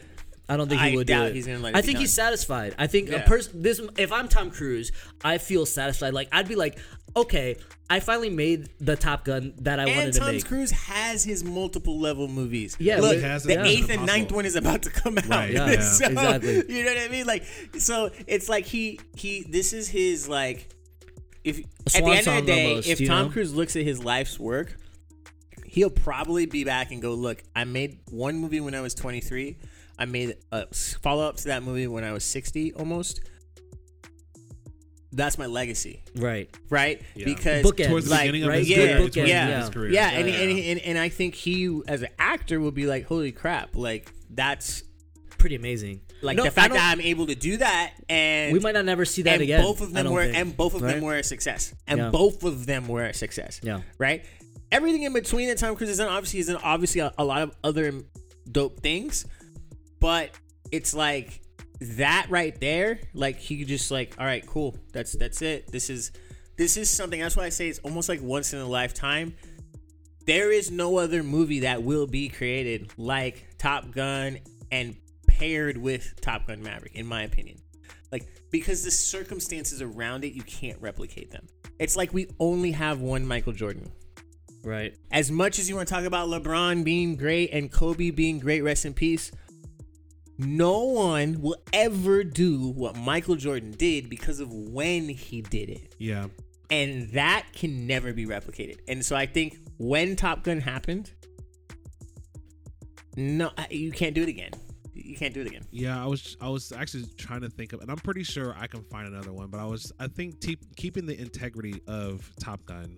That's that's what we would want as fans. You know, I like I said, I didn't grow up watching Top Gun, but I have an appreciation of that film and what it means for a lot of people as well. And it's one of those movies like there's other movies where it's like people watch this and then I got into this because of because of that, right? So I'm pretty sure a lot of people went to the Navy because they watched Top Gun They did. you know, The, you know, the recruitment up. rate was massive. It was like a fifteen hundred Exactly. percent, you know, increase in recruitment just because of Top Gun. Yeah, so I, I think that That's a made up statistic in case anybody wants to fact check me. he But said it very. He said that I very. mean, I can look it up, but I bet it's That's close. where we need No, a disclaimer on the the- podcast you know? that the yeah, thoughts and views sure of this there's, there's podcast are lot not. of people. like I, I forgot, I was watching something. Oh no, it was a a League of Their Own. There was a lot Love of that a lot of there was a lot of females that reached out to the actresses and said I got into sports because of you. because of a League of Their Own. That's awesome. So, but also to that point of a League of Their Own, they're trying to make. Uh, a, they're trying to remake it as a TV show. See, but that's like see, you don't need to. Like we don't need it. No one asked for No, it. we No don't. one but, asked for it. But that movie and the time period that it's based off of, which I believe was World War One. Two. Was it World War Two? Yeah, it was, World War- it was okay. in the 40s. Okay, so World War Two, like that's a different time that is Yeah, not. how do you our modernize that story Yeah, line? exactly. You know, Yeah, I- are they going to make it about the WNBA? Like, what are they going to No, make? It, it'll be about baseball. Yeah, But and it's like- people but trying that- to make a female but there's- baseball but league there- now. there's no female made baseball now, yeah? specifically. Yeah, that movie was made specifically because the men, you know, in baseball went off to war and they needed to keep that that sport around. So it's like we don't need another one. But you know, I. I th- that's another example of people who got into that profession because of that movie. So I think protecting the the integrity, but I also feel you know looking at it from the business side, executives at Paramount is going to say this movie made a lot of money. How can we how can we monetize that? And I'm hoping that they keep the integrity of the and movie. they go somewhere else and monetize something else. You know what I mean? Like, I don't know. Actually, is Paramount behind Mission Impossible? I actually don't know. Uh, I think so. Yeah. They are. So so they they have that, you know, like they're monetizing that and I think um I don't know, it's rare. We just in movies today, like we just have these rarities of things that just exist as they are, right? Like look, Star Wars was that for a while, but then they brought it back, right? And they kept going and they kept going and they kept going and they kept going, you know, like like these stories like I'm trying to think of another The Matrix. defining well matrix was always a trilogy right so but- No, it wasn't originally a trilogy. It was always supposed to only be the one movie, and then That's why a lot of people like the first one. and then they and not- and then I they like- made a shit ton I of money, love and then they were Reloaded. like, let's So, let's make it. you know, let's I, make I- it love I Reloaded, think- though. I'm not even gonna lie. i think I like it's all of them, harder honestly. I, I do think it's harder to do um movies that are majority based on in realism yeah. Multiple times versus more fantastical movies Well, well, uh, to that- fantastical movies and science fiction offer But to- room to repeat but what about follow what up. about Mission Impossible and, Or- and, and Fast and Furious? That's all based in realism. say- you know what I'm would say saying? Well, I would say not- those not have afterwards, more but- fantastical. It's real, but I would say Halloween. well, we all know. I think horror's a little different. I haven't seen the Well- last Halloween movie, but I heard Well, it how was many? horrible. They've made No. what? How many? They made like ten Halloween movies. Well, movies. so so reason why reason why I brought that up is because you had the original Halloween movie, right? Yeah. And then you had a whole bunch of sequels that came after that. yeah. That I think that ended with Resurrection. The Halloween movie that came out before the pandemic, like I think 2018, that movie was made to erase everything after And restart it. and, re- and so it erased everything after the first movie. So so just kill the canon, almost like X Men: Days of Future Past, where basically it was a reset on the canon. yeah, so they they pretty much went and said, okay, after the first movie, Laurie Strode went and it's like she never recovered from that. Yeah. and she's a whole different person. So everything from Halloween two on. So what was didn't the exist. very last movie that just came out? That was the second in their new trilogy, but that's all tied. It's like it's a different canon to the original. And So they- you're saying they tried? It was the same. Was was it? Did they change studios or No, they? it was no. I, I don't know if Universal did the original. They may have, but if you look at the new Halloween movies, the way they made it and edited, and even the graphics and stuff, looks like the original movie. So they're playing on that. Let's go back and get what we did back then. Get that and they're vibe. Even and they're even bringing in people who was a part of the original frame, like the first movie, and bringing them back in. How do we get to this point? Uh, this con- in the in the conversation that we're talking about Halloween. I'm just curious. Oh, we were just talking about movies that can replicate again.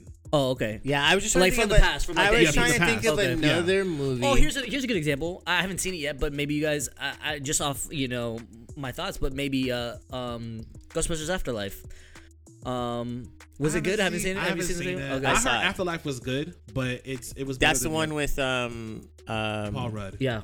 Paul Rudd. Yeah, so I saw it, Okay. What do you think? and Was that a good example as for like bringing it Well, back from the eighties? it was in the sense that they figured out a way. Because I don't count the women's Ghostbusters. Sorry, no offense to the ladies out there, I but feel like a lot of people don't. yeah. Okay, continue. Oh no, I'm not counting that one. Um, this one and this one doesn't make this Any one doesn't al- make al- reference to that yeah? one. No. Okay. Um, so that movie was good in the sense that they tied it into the original characters. Okay. Um, in a storyline that made sense. So basically, one of the characters goes aloof, Right. and but he has a daughter, and that daughter has kids. Right. and so they tie it in that way. Um and you build a storyline of what the hell he was doing while he was aloof. And so it, it follows that right? And they bring in all you know a lot of the old stuff through discovery and that type of thing right? And and yeah so it's it worked it worked for me it worked Yeah. um, Okay. for me, it worked. It wasn't trying to turn new people into Ghostbusters. You know what I mean? Like it was like, it was like, But it also appreciated if you are a Ghostbusters fan. Yeah. you would see some appreciation in this movie. oh, there was tons. There was tons of like they didn't they didn't remake the wheel. Yeah. and and I think the way they built the story, it made sense as if it was reality, like as if it happened. Right. And what would have happened if we fast forwarded all this many years? I'll give an example on my end of, of one that didn't work, right? Is Jumanji. For me personally, You didn't like the new? I reboot? hated the reboot of Jumanji. I love the original and how it played out, and maybe I, maybe Robin Williams has part of. You don't know think what that's kind of realistic that it could have been made into a video game? No, I like the first one. And I- The first uh, the next first- level or whatever it's No, called. the the the, re, the, The the, re- the the second first- one. Yeah. yeah. I like the first. I feel like the second one. It was like, all right, the first one was success. That was an example of, oh, the first one made a lot of money. Let's do another one. We didn't need another one.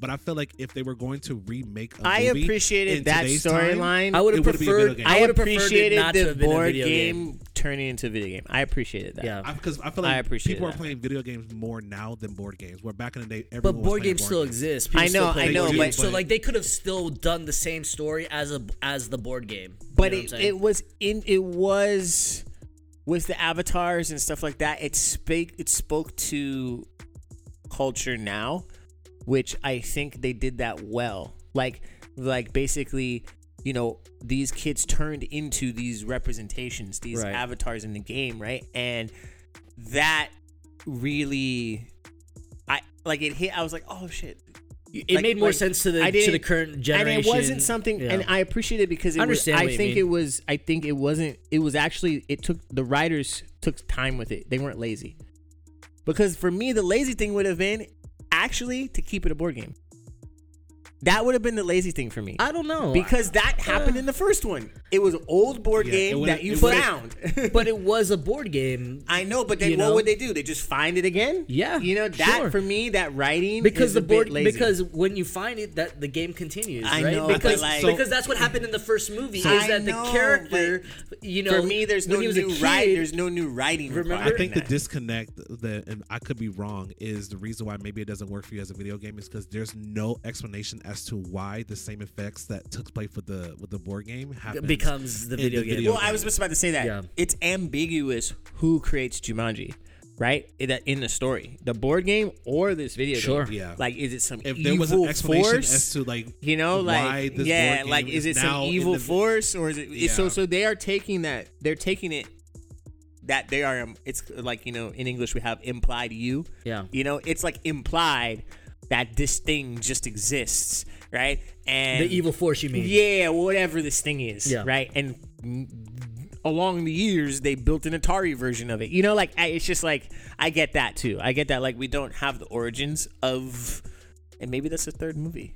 Who knows? Yeah a prequel created- to who- find who made Jumanji And maybe I mean I think and maybe if Nick Jonas is still stuck in there, I don't know. Is he still stuck in there? I um, don't think I saw the second one. I saw the second one and I don't he get out? remember if he got out or not I can't remember. No, he um, got out in the first one. but he was in the second was one older, as well he was in the second one He got out. He was older and he had a kid. well That was the second one. Nick Nick Jonas's character outside, right? well it was Colin was it was whole Colin. Hanks right is Yeah, he opens yeah. the door and he has a son. I, I don't. Yeah, remember. Colin Hanks plays Right. Nick Jonas Jonas, in the game. outside of the game right because he. Oh, yeah, he- that's he right. grows up. Yeah. yeah yeah, yeah, yeah. Yeah. Because they get him out, and Yeah. when he gets out, he's, He's- older. yeah he's Colin Hanks Yeah. yeah, right. yeah. So what I'm saying is, is like I could see a third one where maybe Colin Hanks' character gets caught up in something where he actually has to confront whoever created Jumanji or whoever's idea this, whoever's power this was, whatever. to be That's the honest, Matrix. to be hon- to be honest with you, I feel like this whole conversation about uh you know 80s movies that could you know be reinvigorated into the modern day cinema is a whole uh, conversation into itself. So let, let me try to get back on track with Top Gun Maverick a little bit. Y- you know, let me uh, let me start off by saying I just fact checked myself with uh, the original Top Gun, and I wasn't really that far off by saying 1500 percent recruitment. Um, What the- did you say? It, it was What actually 500 percent recruitment Went up. increase. yeah, fifteen hundred is kind of a lot. Uh, Fifteen hundred is kind of a lot, right? You Yeah. know that, that That's like everyone you jumping. know that's like saying uh, for every one person, fifteen uh, additional people. Uh, Right. But still, for every one person, uh, now it's uh, uh, another five people. That's still a lot uh, in re- in recruitment, as far as I'm concerned. Um, you know, I would say that as this, the this influence was a that Top much Gun- better advertisement for the Navy than some of these. I disagree. Uh, are wait, wait, wait. Compared to some of the Army All the other commercials that I see today. Oh, okay, Have you seen some of these Army commercials that look like video games? Oh, they're awful.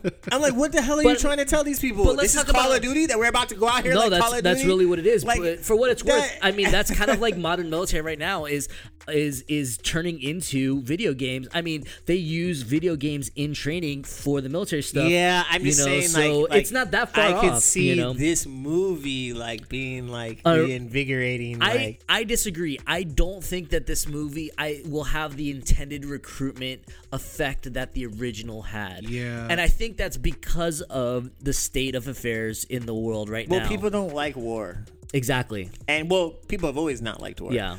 What we have now is social media for people to instantly communicate about how I think much the world they is don't like because war. the world is much more connected. There's there's much there's there's more of a like you said a, a non-war. I think that know. the purpose of this movie was nostalgia. I don't think that. Yeah, I don't like, think it was feel like the purpose behind the last one was because war was in the air, and you know, let's make a movie celebrating our our, our military, right?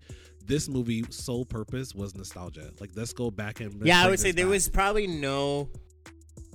The reason why Navy was brought in for this one wasn't necessarily yeah they were briefed probably and and their opinion you know they had to represent the navy in the way the navy wanted to be represented for Right. this one but i think more so this was tom cruise trying to push this movie that he wanted to make yeah. and cinema and the ability of cinema and they brought the navy in more so for can Realism. we do this Sure. can we put the cameras on these planes Yeah. and And can we fly practical like effects. this and that's Yeah. where the navy was in i don't know if the navy was like oh It's not we're ba- it's not bad this- advertising for the Navy. it's Uh, not yeah, but also lose. it The might Navy not be lose, it's right? not their But it's not- priority it's not, Yeah. and it's not the gain that they they Yeah. got from the original Top Gun. They're Like, not going to get you're gonna get people gain. who's gonna be interested, but I feel like the purpose of this movie was nostalgia. That's a, that's fair, and, and and for what it's worth, it, it and pretty I think we're living in a time of nostalgia right now, honestly. And I don't know if if we. I think it is just again. This might. I think this is just unique to this time in history.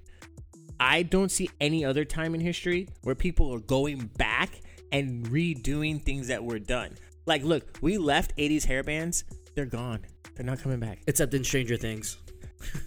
Nostalgia. what I'm saying is, is what I'm saying is, is like '80s wasn't going back and bringing '60s. yeah. Uh, kind No, of. no, not on this level. Not, Not on the, the level. Yeah, creativity yeah, level. Yeah, Yeah, you're right. All not like replications the, before the genre. Created something new moving forward. Where we are currently in a time. So you think we're out of ideas?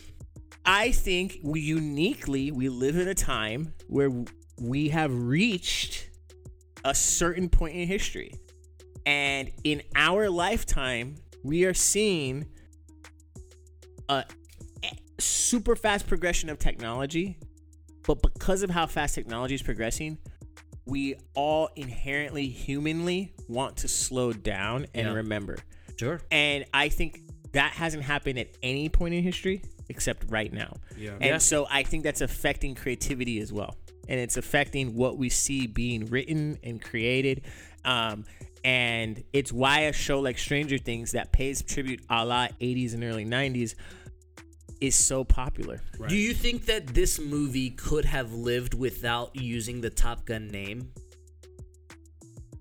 Would it have been It would- as good without connecting the, the nostalgia of Top Gun? I feel like the mo- if we got the exact same movie but we replaced Tom uh, uh, Tom Cruise with a different actor, No, like leave Tom Cruise in there, No, I- and just he's no. just a different character. He's not Pete Mitchell. He's he's No, Steve Marshall. but I, the reason why know? I say that is because if you leave Tom Cruise, people was gonna automatically Yeah. connect it because There's of the, no of way the to premise. disconnect. So replace Tom Cruise. Okay, get fair the enough. exact same. All right, movie. Christian Bale. like get the exact same movie, same acting, same like everything Yeah. great.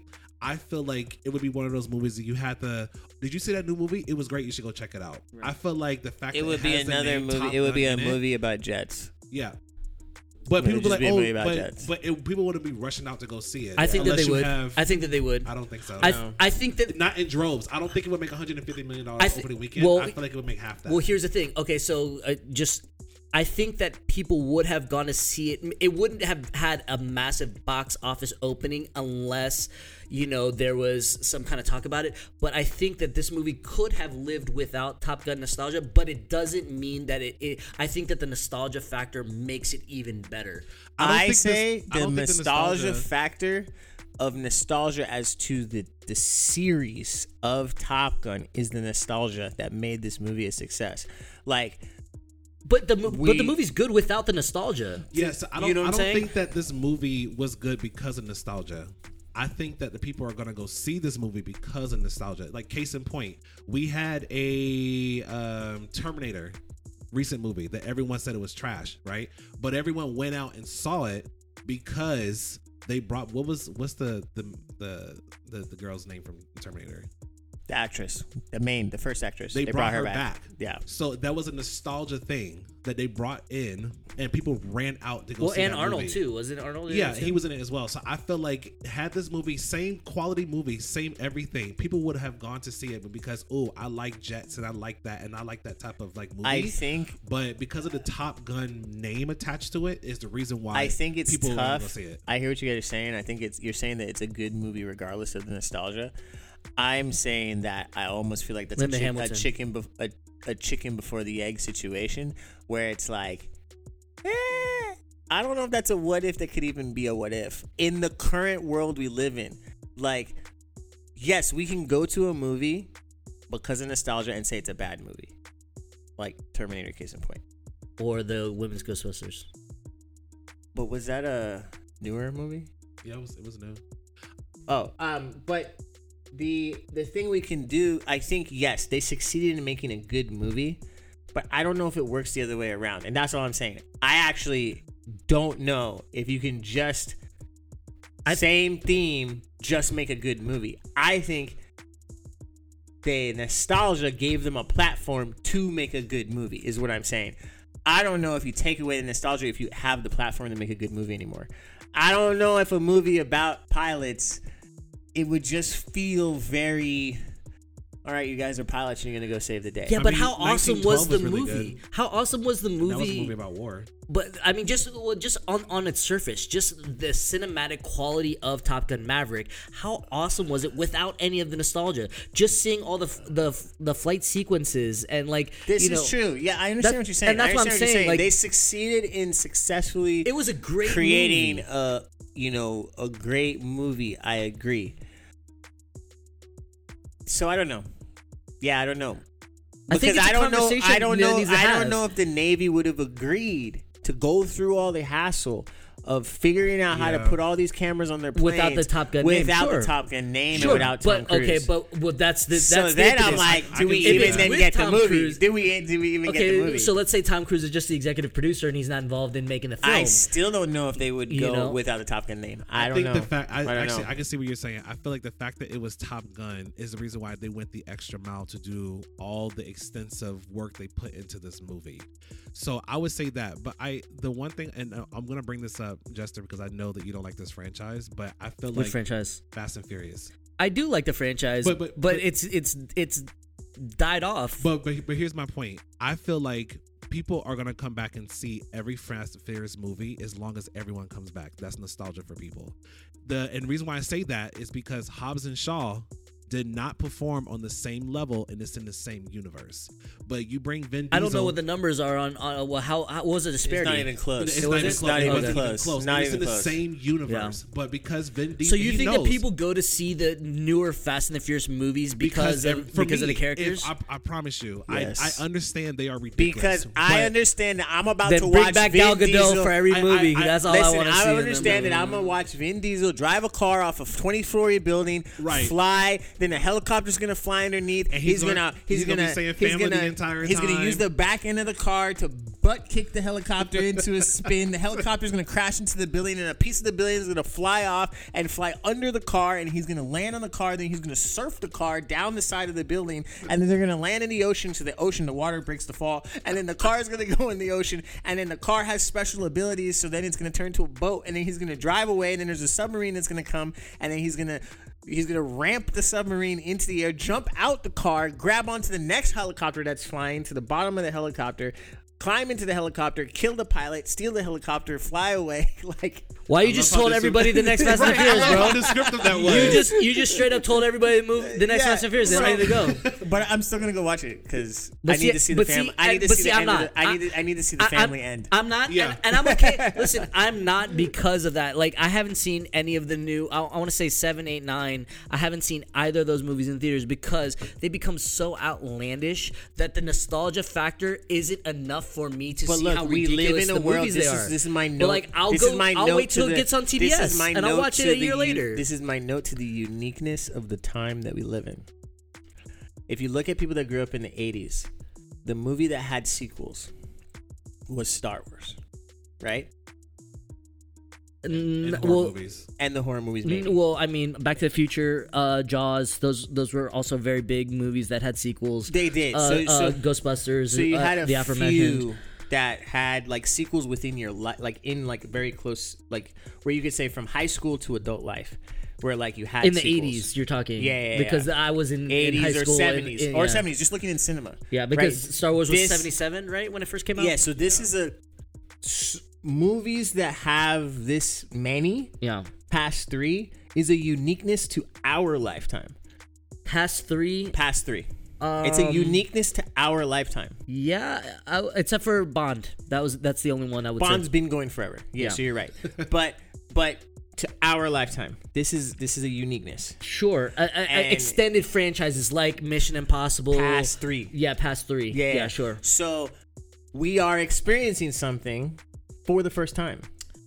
We just hap- it happens to be happening in our life. Yeah. So I can say that I saw the first Fast and the Furious when I was in high school. Yeah, And now I'm gonna see the last one. I don't know, maybe the last one will come up by the time I'm 40 yeah. right? And so I don't know. Like we're evaluating things that have never happened before. So am I gonna see all ten? I guess so. Cause guess what?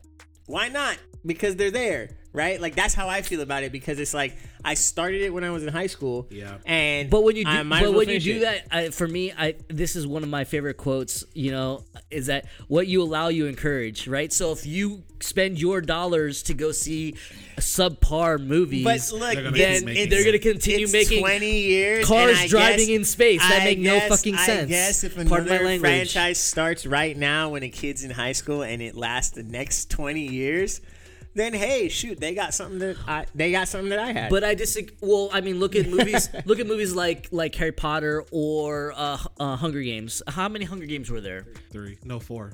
Right, there's four. Okay, there's, there's three books. They split the last book. The- okay, two and then and then Harry Potter, they did eight movies. eight. But because those movies were based off of books though, so they made a movie for each book. Okay, but there, but it still is you know But an anthology of that of movies. happened in our sure, in our lifetime. lifetime. Yeah, sure, sure, sure. No, I and if you look before that, it didn't happen. But you like didn't that. go Yeah. to those movies. You didn't go to see all the Harry Potters because of nostalgia or all. If of, you read the book, you see. it.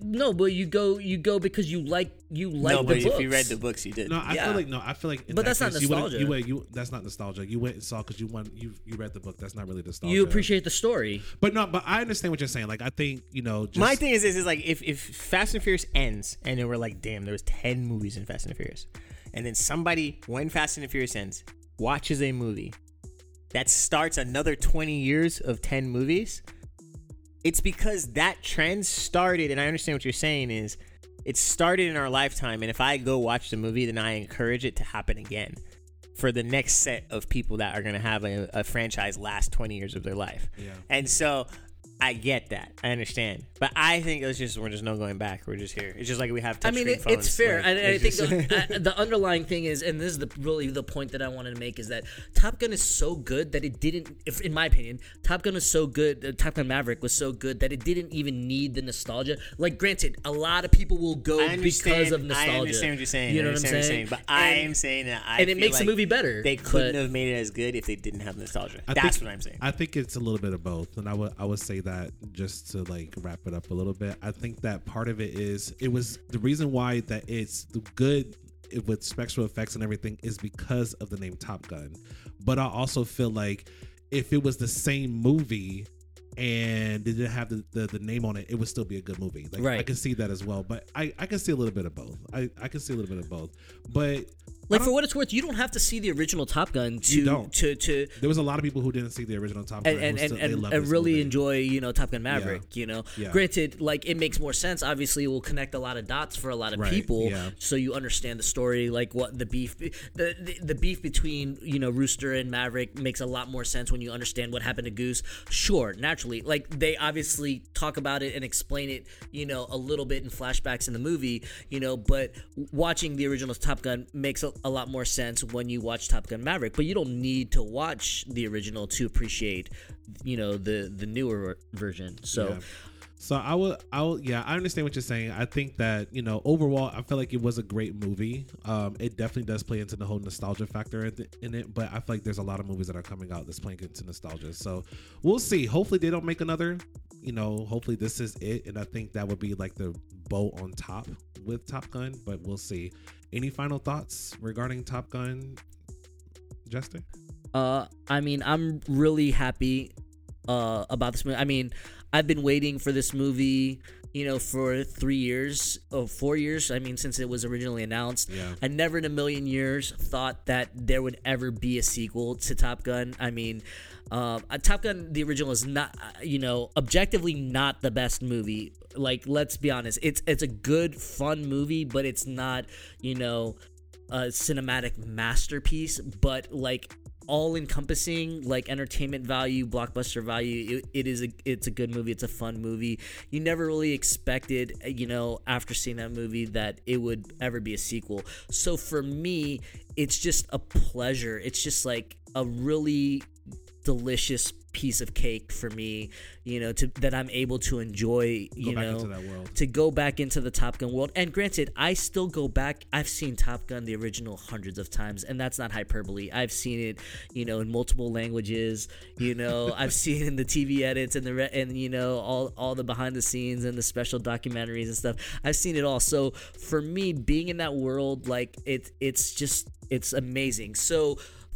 To have a sequel be made that you never expect, you know, it's it's it's pleasurable. I mean, if for me, I mean, and obviously I, there's a little bias, and and as critical as I am with film, I feel like even though I have bias towards the Top Gun franchise, I feel like I can objectively say that this is this was a very very good movie. Absolutely. Um, and I and I think that it, it I don't I don't want to see a sequel. I think that it, it is complete as it is.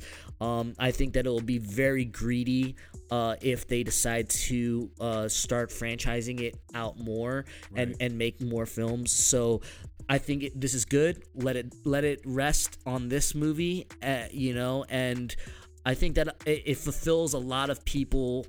Like you, you, you feel fulfilled. You're Yeah. not left asking for more. You know, like I enjoyed the experience, but I don't want more. And I've already seen it twice. You know, and I plan to see it a third time in theaters.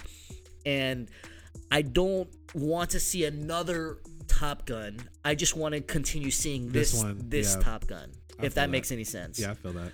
What about you, Richard? Any final thoughts about Top Gun Maverick? I think you probably end the podcast on that statement that Jester just made there. Very, very poetic. Um, uh, I don't want to see another Top Gun. I just want to keep seeing this one. Yeah. Drop the mic. Um, so, anyways, uh, I will say that I feel like this movie. I, I mentioned it before. My biggest takeaway is that this this movie cements Tom Cruise's legacy um, as an actor, but also as really diving into the art of filmmaking. Um, I think we've seen Tom Cruise in a lot of action movies, and sometimes, you know, I don't know if Tom Cruise has ever won an Oscar. Um, because I just don't think the judgment of that award goes into the types of movies that he creates.